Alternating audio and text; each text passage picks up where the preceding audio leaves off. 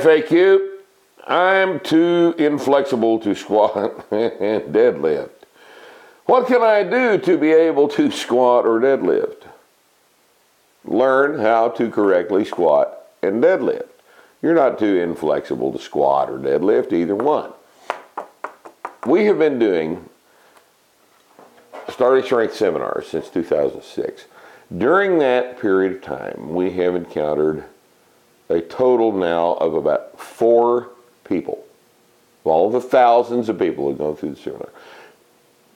Total of four people could not squat below parallel Saturday morning. And one of them was a kettlebell champion, the other was 84 and wasn't very strong, and uh, the other two were hard headed, basically, I think. But uh, we just don't see it. When you, flexibility is not really a, a, a, the limiting factor for squats and deadlifts, primarily because in the squat, hamstring length doesn't change very much, and therefore uh, is not a factor in getting below parallel. Learning how to squat correctly, getting your knees out of the way, and doing all the other things that we teach in the course are the way you, you get into position at the bottom of the squat, not through stretching or flexibility. Uh, deadlift is a little bit more sensitive to hamstring extensibility. And one of the most fascinating things is that the deadlift, when done correctly, actually stretches the hamstrings out.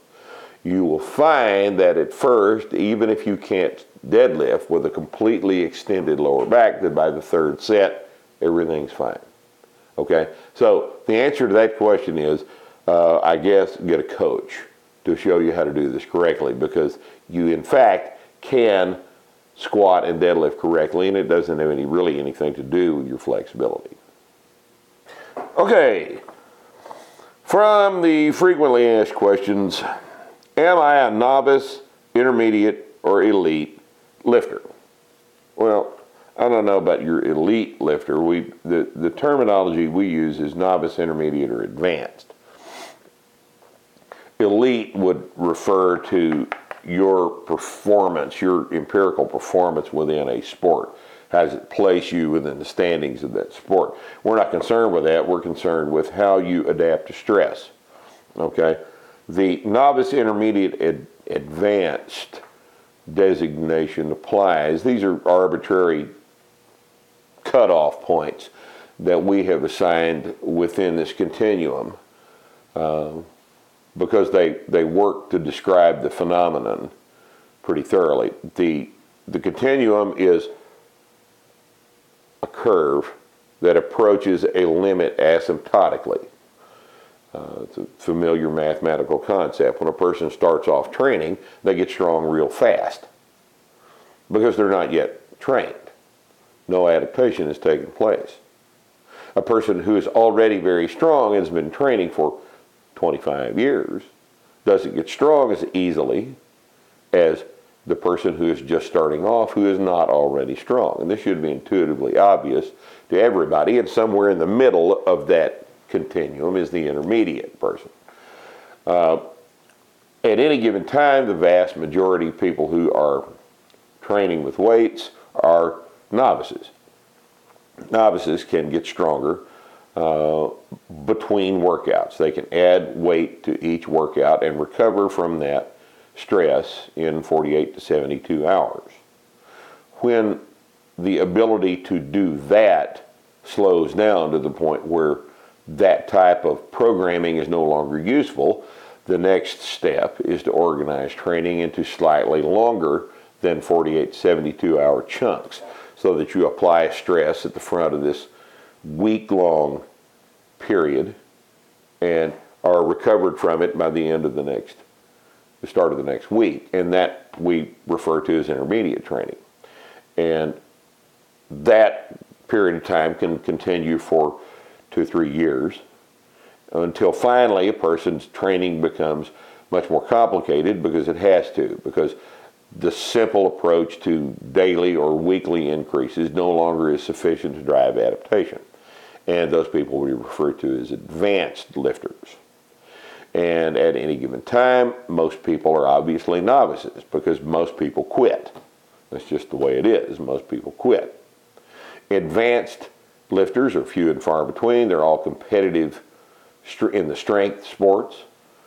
And, uh, and in fact, uh, a lot of uh, people who would be elite football players uh, or elite performers in other sports may in fact be novice lifters, having not gone through the process of loading on a 48 72 hour basis in a continuous increasing linear fashion until the adaptive capacity of that type of programming is exhausted.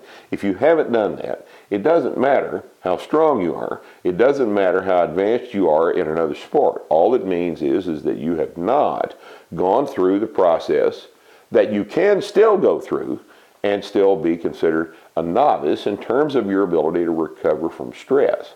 And that is the criteria we use to establish those three terms as we assess the trainee. What's the dumbest thing you've kicked someone out of the gym for? Kicked someone out of the gym for. The dumbest thing. I don't kick people out of the thing, out of the gym for dumb things. I kick people out of the gym because they need to be kicked the hell out of the gym. I had a kid that I had to had to kick out 25 years ago because he was he was instigating everybody else to violence, and uh, he was just an intense, masochistic, odd little fuckhead, and he he'd already gotten beat up two or three times. I think Patterson beat him up in the locker room one day. I come in one day and there's blood all over the ceiling. He got, and he kept coming back. So I had to kick him out of here for his own good because he was just he was he was obnoxious. He said some obnoxious stuff to me, and I took the opportunity to kick him out. But he had that coming. The dumbest thing I've kicked. I tell you what. A couple of times. There have been two times in my in my memory that I had to speak with someone in the gym about their body odor. Now that's an awkward situation. And those of you that are gym owners are nodding in agreement right now because you've been faced with the same situation. It's an unpleasant thing to have to do, and typically speaking, things don't end well. And in both of these both these cases, the the way I handled it probably didn't work out well. But look, as a gym owner, you've got a responsibility to everybody else that pays you dues and it was getting bad, and I had to say something about it, and in both cases, uh, but I wouldn't consider that kicking somebody out, I don't guess. Uh, that's just the unfortunate fact that you have a responsibility to other people, and things need to be addressed, and sometimes that just happens. Uh, but as far as kicking somebody out of the gym, never for dumb stuff. It's always for stuff that's gets you kicked out of the gym. Dumb stuff doesn't get you kicked out of the gym. Dangerous things and that sort of thing.